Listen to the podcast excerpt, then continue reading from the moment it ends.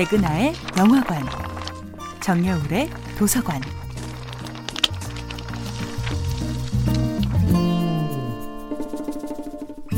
안녕하세요. 여러분과 책 이야기를 나누고 있는 작가 정여울입니다.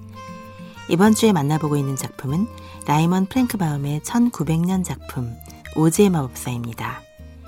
옛날 독일의 한 마을에는 이 부부가 결혼해서 알콩달콩 잘 살 수 있을까를 시험하는 마을 공동체의 통과 의뢰가 있었습니다. 곧 부부가 될 두 남녀에게 나무 잘라내기 미션을 던져주었지요. 정말 심하게 안 드는 무딘 칼을 하나 주면서요. 서로 호흡을 맞춰가며 나무를 잘라내는 과정을 동네 사람 모두가 지켜봅니다.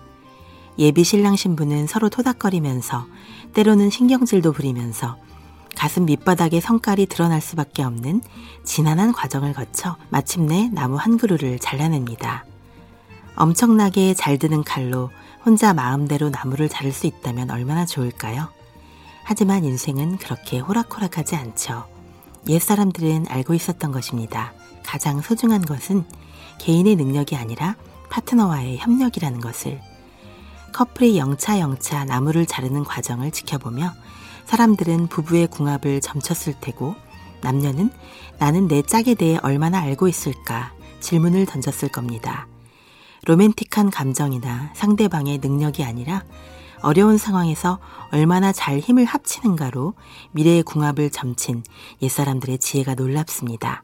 부족함이 많아도 즐겁게 사는 사람이 있는가 하면 겉으로 보기엔 멀쩡한데 속병에 찌들어 있는 사람도 있습니다.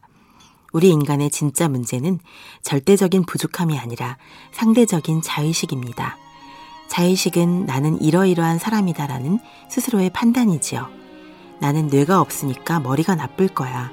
그러니까 쓸모없는 존재야 라고 판단하는 그 자의식이라는 괴물과 혼자 싸웠다면 얼마나 외롭고 힘들었을까요?